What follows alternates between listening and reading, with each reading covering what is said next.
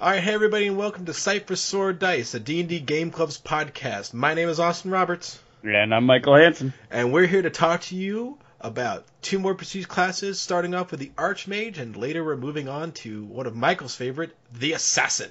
Ah, he's always a good default prestige. All right, I'm gonna put, I'm gonna go out on a limb right now with the Archmage, and I'm gonna put the Archmage on a little D&D scale. Right, right, right, right from the get go. I'm putting this on the Druid and Paladin level, as in I get it, I get why it's there. I am never going to play it. Fair enough. All I right. uh, I'll have to hold off till the end because I honestly have never even read the Archmage. All right. So let's do it. Archmage need 15 ranks in Arcane and 15 in Spellcraft. So you're going Wizard with this. Uh, you need s- uh, skill focus spellcraft and spell focus in two magical schools. You need to be able the ability to cast seventh level arcane spells, knowledge of fifth level or higher spells from at least five of the schools.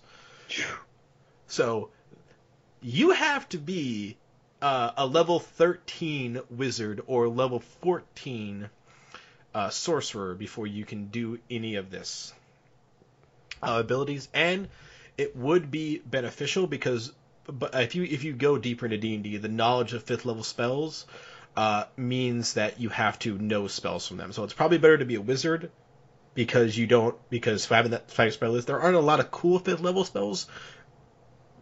You want to take so maybe maybe this would be worse as as a sorcerer. Uh, as all magical arcane people you got you got that d4 so no ups no downs skill points two plus intelligence modifiers no ups no downs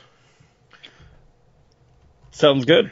all right uh, All right. features yeah Weapon and armor proficiency. Um, you're an Archmage, and as that basically sounds like, um, Archmages gain no proficiency with any weapons or armor. You're a super wizard, so who needs armor and weapons? And uh, honestly, uh, that's okay because you're a super wizard, and like we talked about, a wizard is one of those professions that you really could take it to 20 and still be good. So that's all right. All right. Uh, spells known slash slash spells per day. Uh, when an, an archmage's level is gained, a character gains new spells per day and spells known if applicable, as if he had also gained a level in whatever arcane spellcasting class that they could cast as level, uh, the seventh levels before entering into the prestige. He does not, however, gain any other benefit a character of that class would have gained. If a character had one or more arcane spellcasting classes, they must choose uh, and once it's chosen, you cannot undo it. Uh, and now this is the this part. If you remember my my wizarding stuff, uh, or is this? Hold on, let me just take a. Uh, Well, while he's looking that up, I'll talk about this real quick. Uh, one thing that we are going to come up, and this will come up in prestige classes a lot, just so we can, um, you know, avoid bothering you by reading it every single time. Um, I mean, we did it with the Arcane Trickster, and now we've got here the second example, the Archmage. This is actually a very common thing uh, with caster prestiges is that they will add on to the spells you gain and learn using the chart of your base class or one of the bases. Like in this, it says you choose between, like it did in the Arcane Trickster. Um, and so, basically, just so we don't have to, uh, or so we don't say it all the time, just to get on your guys' nerves. Um, it's a very regular thing with prestige classes. We'll let you know when it appears. We'll let you know when it's significantly different. But just so we got that on the DL, we're good. right. Uh, an archmage gains the opportunity to select a spell, a special ability from uh, from among those described below by permanently eliminating one existing spell slot. So one of your spell slots will be this every day for the rest of the character, no matter what. Each ability has a minimum required spell slot as specified in the description. Uh, you may go higher. Uh, sorry, and she cannot eliminate a spell slot of a higher level spell than the highest spell she can cast. But you're already at level 7, so there's literally only two. And all you have to do is wait three levels. So, be patient. Uh, an archmage may choose to eliminate a spell of a higher level than that required to gain the type uh, to gain the type of high arcana. Pro tip: You almost never want to do that. Yeah, literally never go higher. Like the only time that is the only time that that eliminating a higher spell slot for a low spell slot is actually wait now now that now think about it the words I'm going to say are stupid so we're moving on because clerics have spontaneous casting and I forgot how spontaneous casting works. All right, so here we go then. Here's some of the abilities that you can scrap your old spells for. Uh, Arcane Fire. The Archimage gains the ability to change arcane spell energy into arcane fire, manifesting it as a bolt of raw magical energy. So the bolt is a ranged touch attack with a long range, holy shit, 400 feet plus 40 feet per level of Archmage. Um, as we talked about, you know, even at level 1 Archmage, you can do this 440 feet away. That deals 1d6 points of damage per class level of the Archmage, plus 1d6 points of damage per level of the spell used to create this effect. This ability costs one ninth level spell slot. So, um, what's really interesting about this is the ninth level spell, which is your highest level.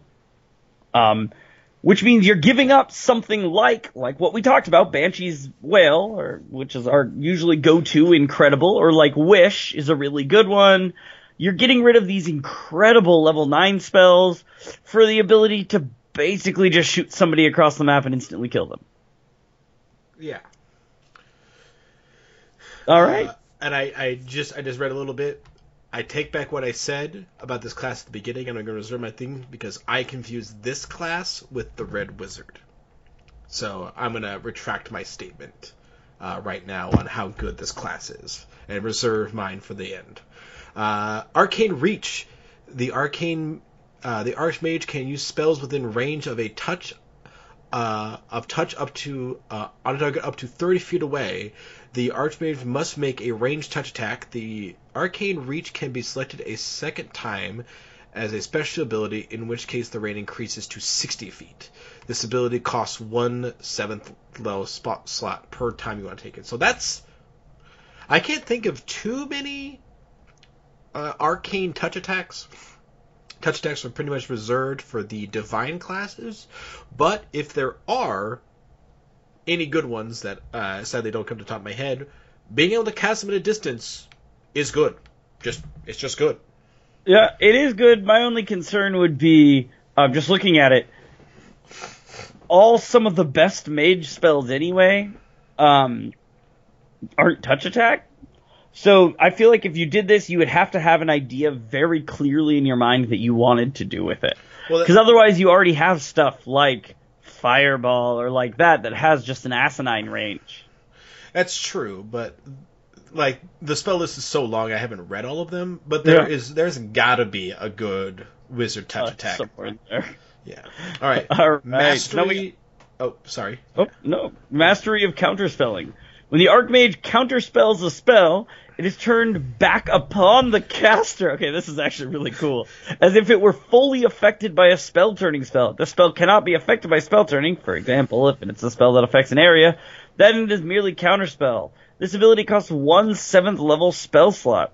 So looking at it, they don't even have to make a DC. Basically what this is, is you prepare it, go, okay, I'm gonna wait and counterspell, and then as soon as somebody within range of you casts it, you just, no and it shoots back at him. That's actually kind of cool. Yeah, I mean they could be like they could be like I'm going to give your fighter minus four to strength. You'd be like, no, back at your face. Oh, you're a wizard. You have none. Oh, now your negative is on you and you're paralyzed because you have no strength.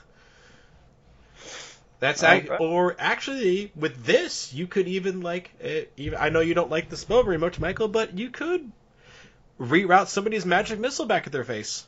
you could reroute a magic missile. It's like the one of the few times which counterspell is uh, good because counterspelling is complicated. Uh, All right. The mass you you you can gain gain mastery of elements. Uh, the Archmage can alter an arcane spell when cast to utilize a different element from the one it normally uses. The ability can only alter a spell with acid, cold, fire, electricity, or sonic descriptor.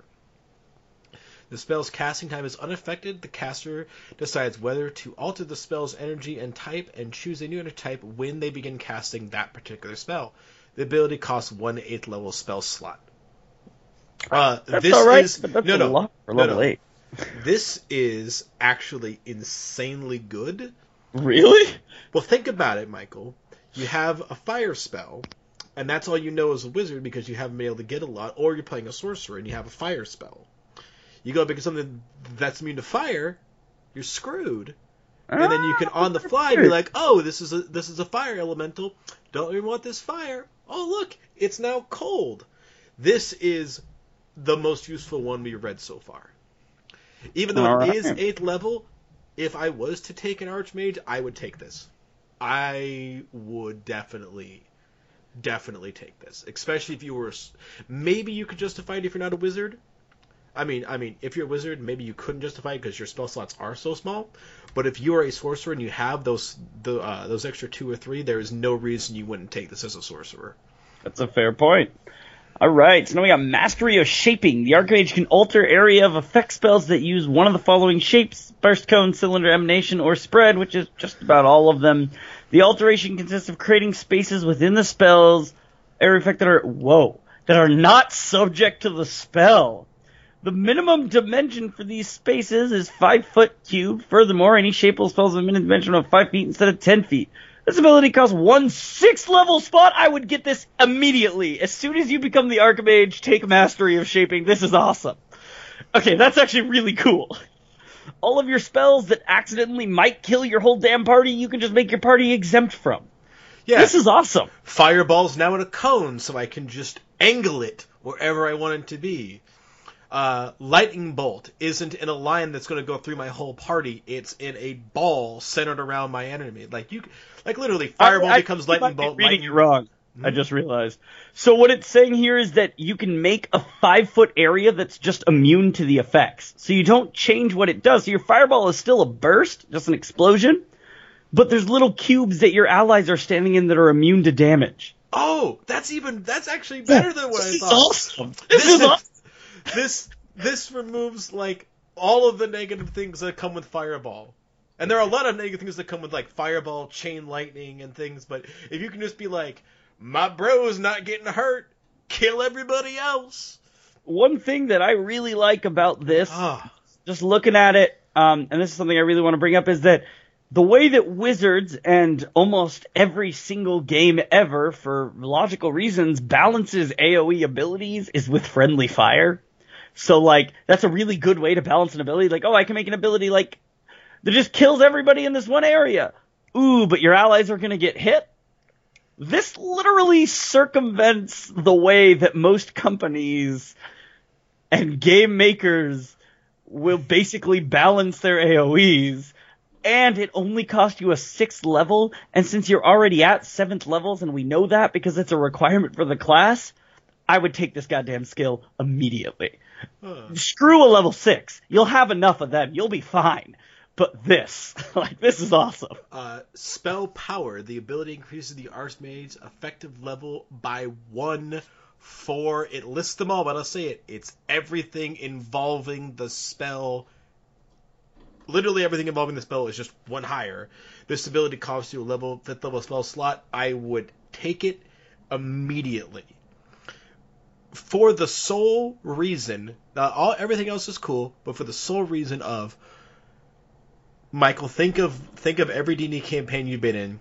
How many that, that you've run? How many of your players would have died if a DC, if a saving throw was one difficulty higher? Um, no, this is uh, this is a good one. I don't know because reading it, um, I'm not sure if you can sacrifice. It sounds like obviously you can sacrifice more than one.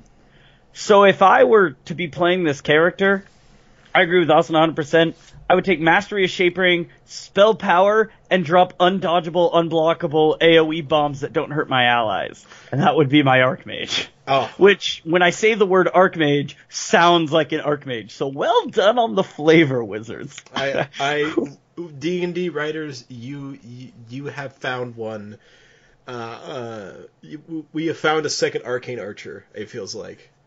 Another shenanigan.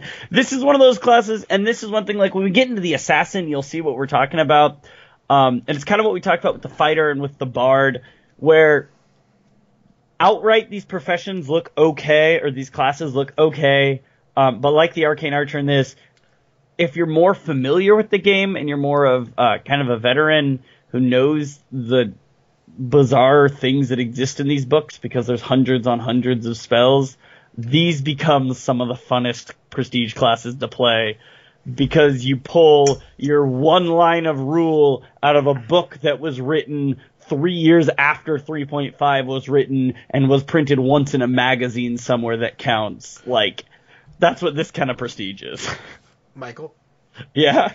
I know that we're going in order of uh, you read one, I read one, but because uh, my nerd boner is intense right now, can I please read Take the it. next one?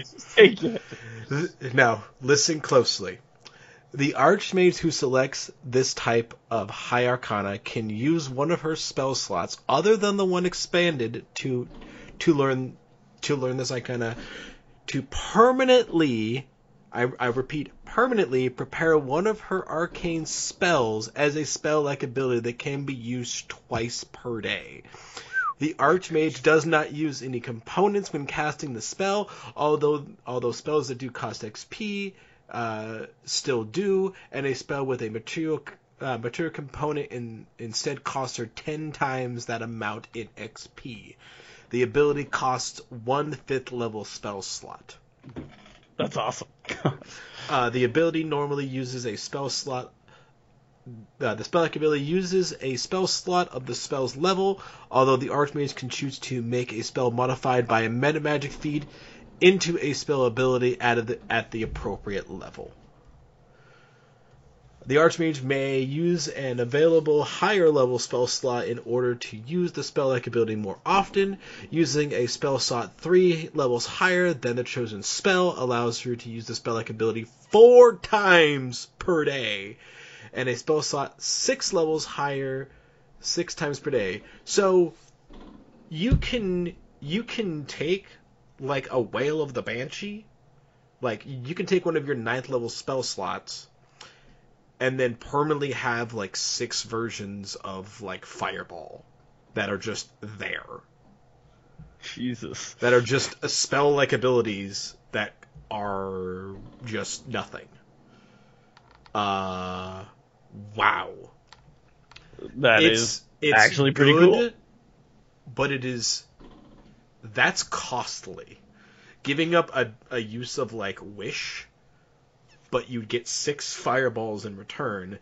This is one that would keep wizards up like wizard players up at night and would have to be catered to. You would you would have to like analyze your DM before you made this decision on what they're going to do and how useful this is per campaign. But yeah, that's cool. All right, so we spent a lot of time on the Archmage, so we kind of got to jump. Uh, we'll jump right into the Assassin. Uh, really quick, we'll give it our rating at the end. Um, So just jumping into the Assassin, um, I'll give you the flavored text, even though you won't need it because it's an assassin, and I bet you all can guess exactly what the assassin does. I'll give you a hint: assassinate. Um, the assassin is the master of dealing quick blows uh, that are lethal. I wonder what that could be called. Uh, in short, assassinating. Um, so basically, alignment, and I love this um, because one of my favorite things to play is evil because I like to do lawful evil because if you can justify it, you become a very weird character very rapidly. Um, and so alignment, you just have to be evil. Um, wow. You can start this at level 5 rogue. Um, I would suggest being a rogue um, because all you need is four ranks in disguise, great. Um, eight ranks in hide, great. And move silently eight ranks, uh, great. That's it. That's all it takes. So basically, since you can get all that at level five, at level six you start as an assassin, but you must also kill a character. So kill someone, it could be an NPC, could be whatever. It's up to your DM really, for no other reason than to join the assassins. Um, one thing that's important to say here is you're a rogue. Killing a random beggar is not going to be the hardest thing in the world for you. Um, especially when they're just a peasant. You could probably just off them really quick, and then at level six, you start your prestige. And though the assassin is kind of basic, and we'll get into this, the assassin is a very bread and butter Yeah. kind of like pr- prestige class, where it's not like, wow, you're playing an assassin, but it's like, ah, I'm glad we have an assassin in the party. Yeah. Uh, All right, you want to take it off? yeah, they get yeah, yeah, they get D6 hit die, they get four intelligence modifier skill points, so they're taking a hit on the skill points, which is a bummer for people like me who are uh, skill point uh, whores. Uh, so, and then weapon and proficiency. The assassin's uh, the assassin's weapon training focuses on weapons suitable for stealth, sneak attacks. Assassins are proficient with crossbow, hand, light, and heavy, dagger, any type. The dart, rapier, sap. Basically, you're just proficient in whatever the rogue was. Uh, and they're proficient with light but not with any shields. Uh, they get additional sneak attack dice at their first, third, fifth, seventh, and ninth levels. So they get like what is that? Uh, by the end of it, you'll have like around seven, uh, just like the arcane trickster. Uh, but you're actually going to want to be in combat, unlike the arcane trickster. Yes. And it Oh, does, and it does stack again with the rogue uh, ones as it specifies. So this brings up then um, one of uh, the very fun aspects of the assassin, um, and I would like to talk about this.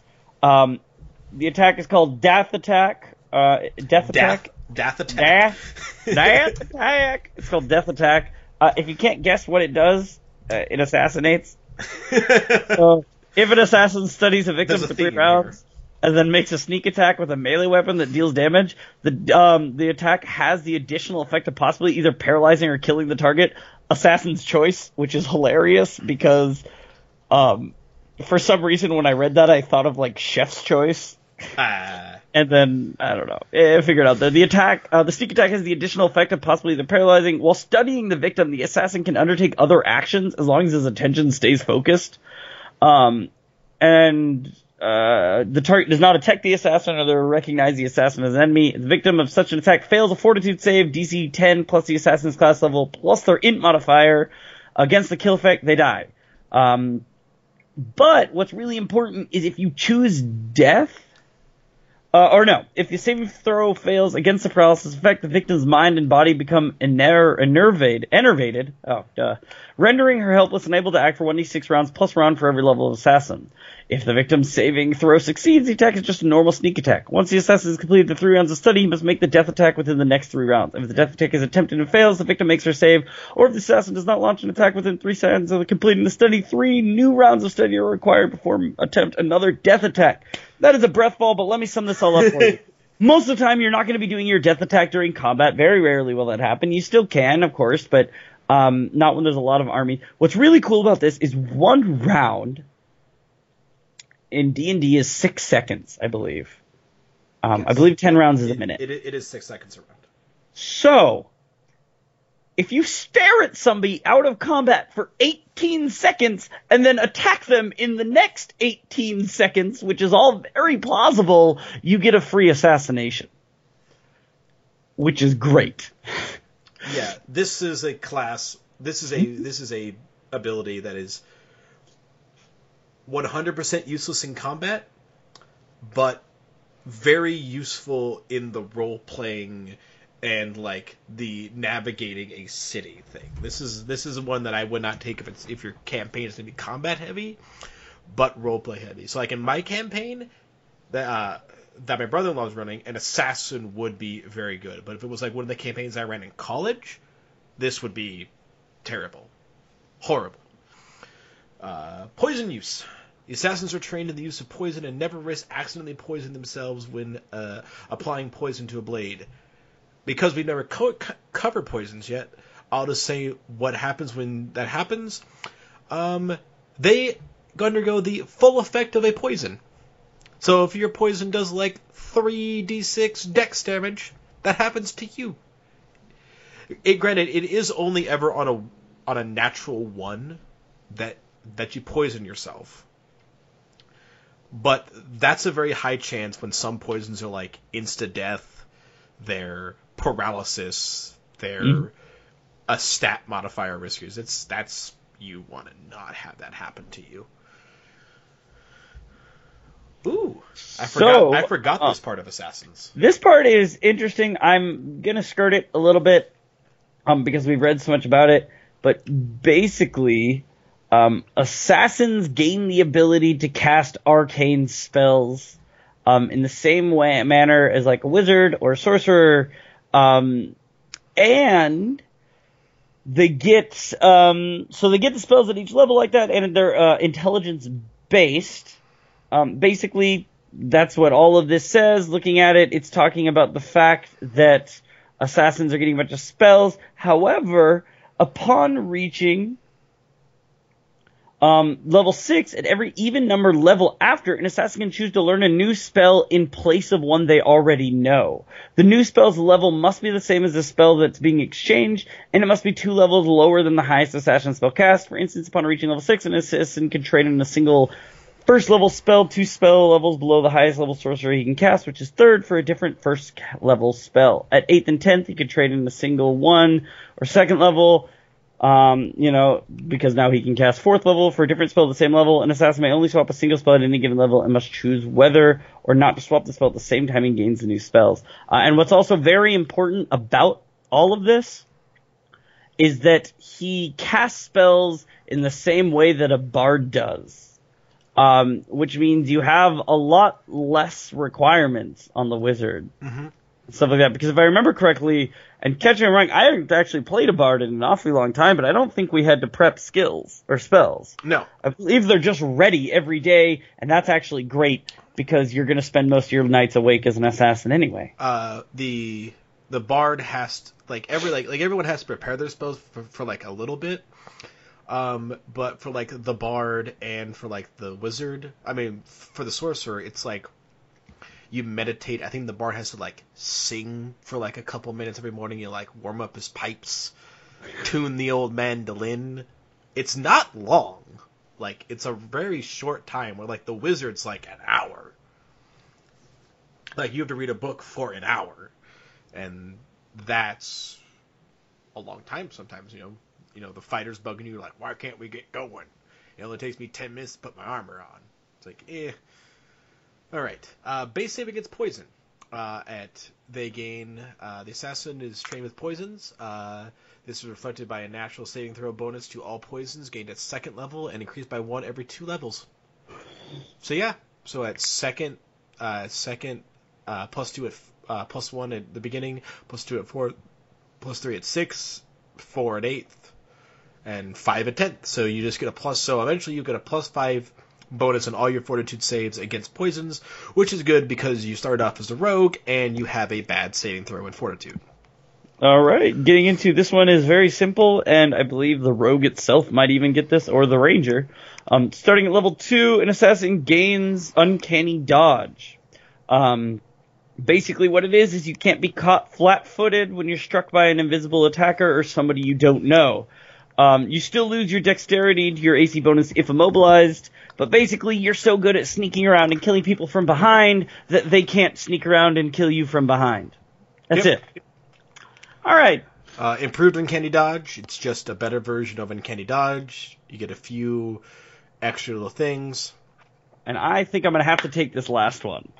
It's it's a pre- I I took the I took the arcane one. I will I will give you this, This- amazing ability. Is the reason to take an assassin. Great, you can assassinate as an assassin, and you're basically a mega rogue, but this is the whole reason you want to be an assassin. At 8th level, which, remember, 8th level is only level 13, or 14. 8th level is 14, which is relatively low for something this good. An assassin can use the hide skill even while being observed, as long as you're within 10 feet of a shadow. So your buddy Grass said, leaves a shadow. Leaves leave a shadow. Your pen leaves a shadow. The only shadow you can't hide in is your own. An assassin can hide himself from view in the open without having anything actually to hide behind.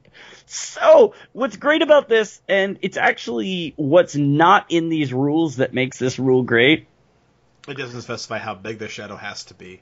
it also doesn't tell you how many times per day you can do it, which means there's no limit. Yeah, only I only know one other class that gets this. They they get it sooner. That's the Shadow Dancer, but this is a good ability. I mean, you can literally, you don't even need like, you you, could be in a room where there's no shadows being cast except by your party members, and just hide behind the warrior. I mean, just hide behind the fighter. His shield is casting a shadow. Hide behind him. His bulky shoulders of, you know, his bulky shoulders uh, from from his armor. They are casting a shadow. Duck in there. Oh look, I can now gain and and now I and now oh look, I can now hide for three rounds behind the fighter, and they walk up and go, "Hey, sneak attack! Oh, dead." It's an insanely, insanely good uh, ability. Well, something that's fun to look at this also, uh, just as like a last note before we have to probably start rating for the sake of time. Um, if you remember the Arcane Trickster, the Arcane Trickster at seventh level twice per day can get sneak attacks. Sneak attacks happen when people don't know you're there.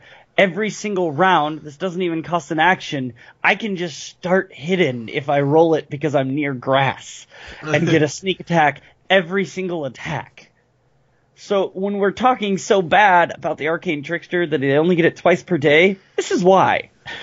yeah, of why that's terrible. And and the in this I mean, and since you're going to have arcane spells and you sometimes want to be at a distance, this is a great way for you people that want to play the ranged rogue to make it actually work because you actually have enough skills and hide and enough hiding abilities that you actually can get more than like one shot off with a sneak attack. Like with an assassin, mm-hmm. you might be able to get probably not more than two or three, and you're probably going to get it every round like like you can if you're stabbing with somebody. But hey, it's better than the one per combat.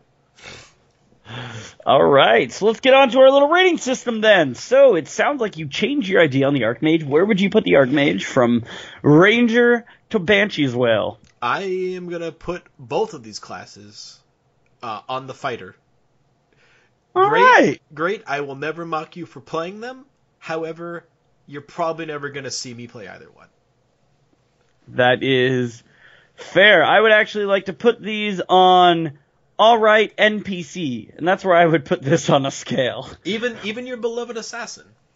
Even the assassin, because the problem with it is, um, the problem with it is what's good about it. And looking at both of these, they're just very bread and butter prestiges, where they're not super bizarre um, like you can kind of do, you can do shenanigans like the Archmage, what you're talking about. However, if you just wanted to play a normal Super Mage, you could do the Archmage. Um, if you just want to play a Super Rogue, you can do the Rogue.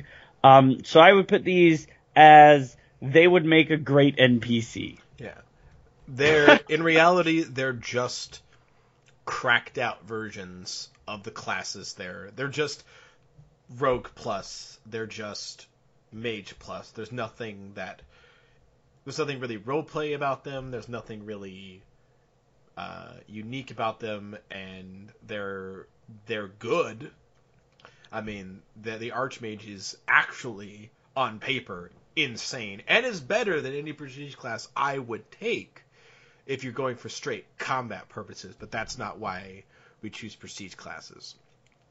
All right. well, they're fun. All right, so we have you never actually used the rating system. Uh, where are you to put it? You put it as the fighter. You're to put it as the druid. We're going to have this scale here.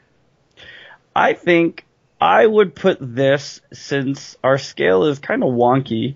Um, since I feel like they're both just NPCs, I would actually give this on a scale of Ranger to Banshee's Wail, I would call this a magic missile. It's work, it'll do exactly what you want it to do when you want it to do it. It will get the job done. It's not particularly thrilling. Yep. Uh, okay. It's like a peanut butter jelly sandwich. it is. it's the peanut butter jelly sandwich classes. All right. Well, thank you guys so much for watching. Remember to like, comment, and subscribe.